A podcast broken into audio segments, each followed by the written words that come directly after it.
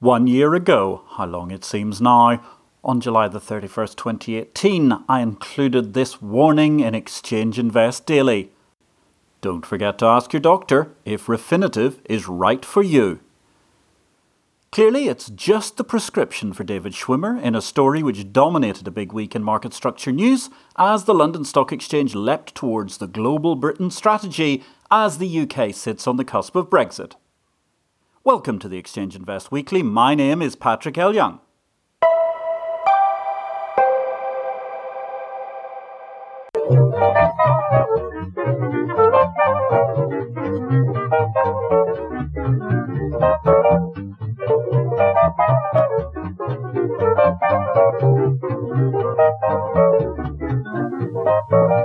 With rumours abounding over the weekend, London Stock Exchange Group itself stoked the speculation with a statement of confirmation that talks were ongoing about an acquisition of Refinitiv. Most media missed the big point the key pivot away from EU centric operations and a step towards global Britain. Hat tip to Reuters. Well, they did ring me up and ask me. None other than The Economist would have ended up quoting my words without attribution before the week was out, and even the FT itself noted the global expansionary nature of the deal. But as befits the Brussels Bugle, it couldn't bring itself to actually utter anything that might be seen as less than 1000% favourable to the Brussels bureaucracy, who remain such a key component of the subscriber income to the pink paper. Thus, the FT said the deal marked a signpost. They just couldn't bring themselves to actually spell out the signpost, which clearly says, Get the heck out of Dodge City, Wallonia. This is a major pivot away from the EU for LSEG, as indeed Europarliamentarian and Econ Committee member Jake Pugh had also noted at the very outset of rumours about this deal. Anyway, thus went my article for the Centre for Policy Studies via their CapX website this week. The London Stock Exchange is turning away from Europe and endorsing global Britain, went the headline. It's worth a read. Drop by capx.co when you finish this podcast. Meanwhile, back in the parish, we soon had a clutch of analysts and journalists who appear to have missed the antitrust implications of NYSE Euronext Deutsche Börse, and indeed DB1 LSE, the infamous merger of equal desperation, which failed, of course, comprehensively a year after I'd said it was doomed from the get go. At least it seems from the Refinitiv case that the LSE has now learnt some of the lessons from their past ill conceived attempt at that merger of equal desperation as it didn't make it through antitrust under any circumstances whatsoever.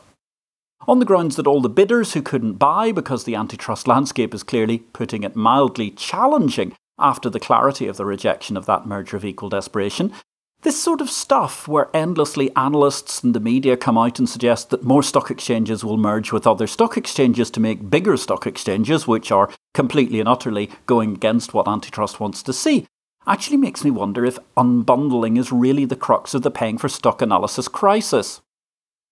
Quite who can buy LSE was hopefully put to rest by the announcement Thursday morning that David Schwimmer and his management at LSE intend to spend the next few years with their antitrust lawyers and, it is to be hoped, a bevy, a platoon, a battalion, well, in fact, a division of integration managers, albeit successful exponents of the integrationist art are currently as rare as hen's teeth at LSE, or perhaps one might put it in their own group perspective, they're as rare as a modern LCH computer system. That might be a more apposite description. After a year in the job, it is clear David Schwimmer sees himself as another dealmaker, not a manager, which is a concern, given that sooner or later a lot of things need to be integrated properly. And indeed, that £500 gorilla of a data vendor, Refinitiv, defeated three owners in a decade when it came to trying to turn it into a modern lean, mean machine. Therein lies part of the worry about the LSEG deal, and I will revert to this for subscribers in the daily newsletter Exchange Invest with more information in due course. If you're not on the mailing list, send me an email, patrick at derivativesvision.com, or drop by the exchangeinvest.com website. We'll be happy to sign you up for a subscription, and then you'll be able to get all the pith, such as this, every day in your mailbox from the Exchange Invest daily newsletter. Back to the LSE. The Wall Street Journal, well, they stated the LSE needs to prove the logic of buying Refinitiv. I would nuance that observation. LSE still needs to prove the logic it can refinitively integrate. Lots of teamwork talk to sweep away notions that David Schwimmer is merely mini Xav in management style does not convince that LSE has the ability to tame this savagely bourgeois beast of unproductivity which remains in long term decline, better known as Raffini Reuters. QV, uh, I read an article in Forbes this week, which coincidentally happened to catch my eye at the same time as LSEG Refinitiv was making headlines. What CEOs must do to avoid the 83% of mergers and acquisitions that fail. Coincidence? Meanwhile, for those pondering the fine art of investment, during the week I reproduced a single stock guide to investing. As Exchange Invest explained, the rules for trading LSE stock are as follows 1. There will be a deal. Buy. 2. The deal has fallen through, so that makes another deal more likely. Buy. 3. There hasn't been any talk of a deal for weeks, so one must be coming. Buy. 4. They're doing a deal. Buy. 5. In case of point 5, none of the above, naturally investors are advised to buy the stock and wait for something to happen between 1 and 4. However, I'm going to leave the last word of this week, for this deal will surely run and run and run, on LSEG Refinitiv to David Mercer, the CEO of LMAX Exchange Group, who coincidentally produced a fantastic set of results this week, record setting results for the foreign exchange trading platform. This is 100% a market data deal which assumes that distribution will stay the same over the next decade. There you have a $30 billion risk. That was the mot juste of the week amongst the many millions of talking heads. Bravo, David Mercer. I mentioned earlier the excellent results this week from the LMAX foreign exchange platform. It was a huge week of results, rather frantic every day. We saw a bevy of results amongst them Cboe, CME, Euronext, IEX, Fiserv, and the Japan Exchange Group. They produced their consolidated results and made a couple of interesting announcements. They commenced the tender offer for the shares of TOCOM, the Tokyo Commodity Exchange, which we were awaiting. They said that the all in one bourse is set to open during the course of fiscal 2020, which should be a fascinating one stop shop across the Japanese islands. Other people reporting their results included the Johannesburg Stock Exchange, the London Stock Exchange, who, of course, did anybody actually remember what the results were once they said they were buying Refinitiv? Bursa Malaysia, the crowdfunding platform Seedrs, which continues to lose money, Thomson Reuters themselves, the old remaining rump of what used to be a much larger entity before they got refinitively separated, and also the Warsaw Stock Exchange. Of those that stood out, well, of course, there was LMAX, as I mentioned, twice so far, but there was also then the Intercontinental Exchange. Quite simply, never mind Christmas, I wish it could be the ICE Quarterly call every day. Data rich, insight driven, and with undertones of brilliance and a cool cam masterclass, this is why the ICE team remain years ahead of the opposition in terms of understanding their market and indeed communicating it. It was a classic bravura performance. For all of those who were trying to ascertain why on earth Jeff hadn't managed to buy the wondrous, incredible Reuters business, he made it absolutely clear that he bought IDC in 2015. So, in other words, by the time the other guys get through antitrust, he's going to be, well, about eight to nine years down the road, effectively, once they've done any degree of integration whatsoever with his strategy. He also managed to buy a very different asset, which gave him a different degree of functionality. And moreover, he put to bed the absolutely silly assertions in Agitprop that the London Stock Exchange Refinitiv deal wasn't being shopped and therefore somehow or other was an exclusive. The truth is, Everybody knows that multiple tiers of management over several generations, and indeed several owners, of Thomson Reuters, of Reuters, and even of Refinitiv, have all had conversations with the major exchanges, and clearly, for many reasons, as he put it himself, Jeff said he just couldn't make that deal work for the ICE shareholders and the Intercontinental Exchange business. Anyway, if you haven't, even better than this podcast by a country mile, drop by the investor relations site of the Intercontinental Exchange and listen to the one quarterly results review that is simply essential listening in the parish. Welcome. We have a new publicly listed parish piece of infrastructure. The Tel Aviv Stock Exchange, TASE, had a very successful IPO this week. Local investors seemed fairly apathetic, but overseas interest was remarkably brisk. This was a business where, of course, they have a central core shareholding of a group of people led by Manikay Partners, the Australian hedge fund, whose leading partners used indeed to be directors of the Australian Stock Exchange until a few years ago. That syndicate must be looking very pretty now, as ultimately the stock exchange itself, TASE, managed to reach a $200 million valuation before the first day's trading, which saw a healthy 30% premium. Michael Spencer was in the headlines twice this week. He was praising the government of Boris Johnson, which has arrived in the UK, and indeed we certainly have that outbreak of leadership carrying on. Who knows, with a Freeport strategy and much else besides, we may yet see an outbreak of government from the UK after, well, many, many years where it's been becalmed. At the same time, Spencer launched a very, very appropriate attack. He was attacking politically motivated regulators and was thinking clearly about the UK, where, of course, the IBOR crisis saw his company, ICAP, managing to win last week, even though Michael Spencer has no longer any involvement with it. But finally, logic and justice prevailed, where they managed to overthrow previous rather dogmatic opinions where they'd sought to stitch up the brokerage company in the midst of the IBOR crisis. As you may have recalled, we were talking about how the banks variously folded almost instantly when they were accused of anything, and the gritty brokerage company that became TP ICAP fought on and cleared its name and avoided any possible fines. We really owe Michael Spencer some debt of gratitude from the parish for this. Hopefully, his knighthood, if not a peerage, is on its way to him soon for his many services to the parish. So, from the fearless guy, we move to well, an interesting aside the Fearless Girl. The Fearless Girl sculpture has been much discussed around the world. A replica has appeared even in Europe in recent months and visited various cities, including London and Warsaw. Well, a lone artist from Delaware who says she's the sole owner of the copyright to Fearless Girl, Kristen Visbal, she's facing off against State Street Global, who actually own the statue outright, because State Street seem to be blocking use of the figure and the image by Ms. Visbal the artist. Hmm, Fearless Girl meets large, blundering stock exchange organisation in the back office, who also happen to be some form of bank. Has to be said, in terms of diversity arguments, whatever the precise facts are here, this presents an ugly optic for State Street, where it had sought to be a champion of diversity. In People News, we began with the tragic case of the CEO of First Derivatives, Brian Conlon, who several months ago had announced, actually in late May, that he was suffering from cancer, but he intended to stay in situ while he beat the disease off. Tragically, the disease beat him during the course of the last week. He had a massive send off in Newry, the city where the First Derivatives organisation is based, with hundreds of mourners and a very, very substantial number of people already signing books of condolence. He was the CEO who as part of a key team, built a unique financial data business from a remarkably off the beaten track market town close to the border in Northern Ireland with the Irish Republic. Elsewhere, South African Bourse CEO Nicky Newton-King is going to retire after eight years running the Johannesburg Stock Exchange. I suppose it was always a challenge to be the anointed successor to the, well, fabulously marmite, but in many ways highly effective Russell Loubser who came before her. Nicky Newton-King achieved various things. Perhaps she achieved more as part of the Loubser team than in her own stead as CEO.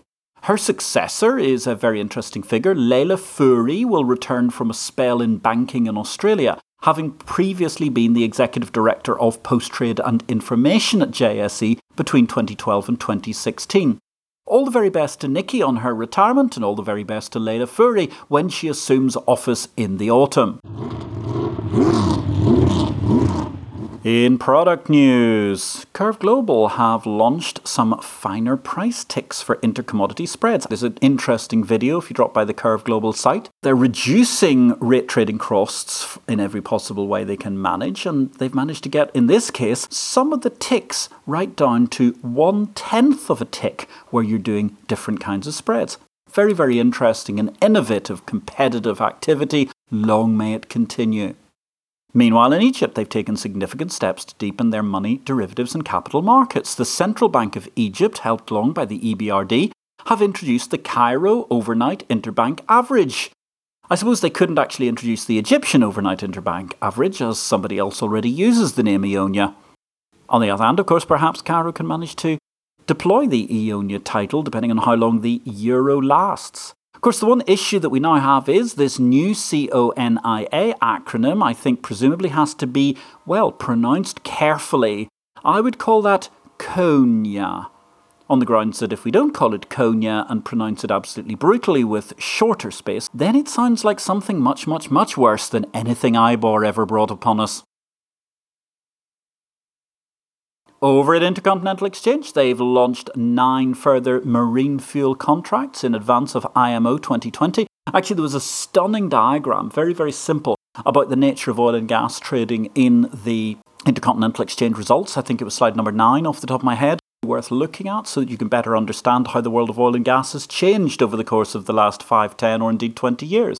Meanwhile, over at Clearstream, DB1 have launched a buy in agent service for their CSDR. Doesn't sound terribly exciting, but actually, it's another element in what is a very, very intelligent strategy. Gradually finding the sorts of services around the outside of the CSD which it actually makes more sense to offer from the CSD company rather than relying upon a potentially more expensive intermediary bank. Long may it continue, long may Clearstream carry on with these sorts of interesting innovations. Oh, and incidentally, no, we didn't hear anything from Euroclear during the course of this week because, of course, as we know, Goldman Sachs and others are trying to shop the shares around at the moment to see whether there ought to be an IPO. Clearly, they may be having a rethink after the LSEG Refinitiv deal. Over at the Baltic Exchange, they've started tracking shipping emissions, an interesting new departure from their purely freight data, which they've been accumulating over the course of 265 years. The BRM, the Romanian Commodity Exchange, had their first contract concluded on their gas forward CCP platform. Meanwhile, the first industrial grade hemp exchange for institutions has been launched by PanXchange out of Colorado, and there was a story suggesting that Predictit is the prediction market, indeed, which owns the market for 2020 presidential election betting. Let's see how that goes all the way through to November next year. In regulatory news, some interesting snippets. The China FX regulator is seeking to relax exchange rules for commodity futures markets. Hooray! Meanwhile, the European Union has been, well, playing the protectionist card again. Why do we talk about Trump? I mean, actually, when it comes to financial protectionism, when it comes to parish protectionism in the world of exchanges, nobody is currently more active, more assiduously active than the European Union. Terrified as they are, paranoid indeed, that the United Kingdom might be A, allowed to Brexit, and B, actually might be successful in making Brexit. Therefore, the European Union is looking to strip some five countries of market access rights. Absolutely ludicrous. They're involving countries such as Canada, Brazil, Singapore, Argentina, and Australia. Later, I believe that Singapore actually put out a statement saying that they thought that they were going to escape scot free. But this is truly an utterly pathetic piece of protectionism. It denotes the Brexit derangement syndrome, which has come from London right across various UK cities and is at epidemic levels in Brussels. It is completely and utterly daft for the European Union to be cutting off its nose to spite its face by being so anti trade in every possible way. And ultimately, the euro and the eurozone and the EU27 will be the losers in this sort of strategy. And indeed, actually, as fast as the EUs were trying to signal tighter financial market access after Brexit to all of these countries, therefore presumably throwing them into the arms of the UK to manage to make wondrous large free trade deals at the first possible opportunity once Brexit has arisen, there was also this rather entertaining story about the Swiss exchange. The Swiss exchange has had one of the most marvellous months in its history. Why? Not because the Swiss exchange did anything differently, you understand, but actually because, of course, as we know, from the 1st of July, the European Union blocked Swiss stock trading from taking place anywhere across the European Union. Net result fabulous victory to the Swiss exchange, and indeed a huge undermining of actually the European Union's best initiative in financial markets, the original MIFID. The International Swaps and Derivatives Association, ISDA, have selected Bloomberg as the fallback adjustment vendor. That was the biggest story in technology this week. Congratulations. Well, it was an excellent move by ISDA and indeed great for Jonathan Seymour and his colleagues at Bloomberg to secure the deal. In terms of securing deals, there was an interesting story about deals that haven't been happening ION, the rather private, some might say somewhat secretive, Dublin headquartered vendor, which has various different vendor assets across the parish on its books, They've been having difficulty managing to go to the public market to fund their purchase of Acuris this year. Twice, in fact, they were unable to secure leveraged loans in the broadly syndicated loan market, and they're now looking around for private financing. Interesting to see if that story develops further. And just before I go, it's great when a micro action works out. A while back, Josh King at ICE asked if I could think of anybody who might be a useful guest on the ICE podcast. I had no hesitation in endorsing Mrs. Young's suggestion of the brilliant Cindy Gallop. That podcast isn't about the parish, but it's worth listening to some thoughts on a much bigger tableau than just Bourses. Inside the Ice House, featuring Cindy Gallop, is a terrific interview elegantly compared by the Ice's Teresa De Luca. Thanks for listening to the Exchange Invest Weekly. I will be back next week. My name is Patrick L. Young. If you can't wait until the next weekend, don't forget you could be reading Exchange Invest daily. Exchange Invest, $200 per user year. I would be happy to welcome you as a subscriber anywhere in the world. Email me, patrick at derivativesvision.com, or indeed go to the website, exchangeinvest.com. Finally, if you have a chance, do please feel free to drop by the various websites and leave some feedback about this podcast. I'll be delighted to hear from you directly, patrick at derivativesvision.com, or alternatively, feel free to say something on one of the appropriate sources where you might have been listening to this podcast. Next week, I'm sure there'll be more in LSEG and Refinitiv, but much, much else besides as well. Thanks and have a great week in markets.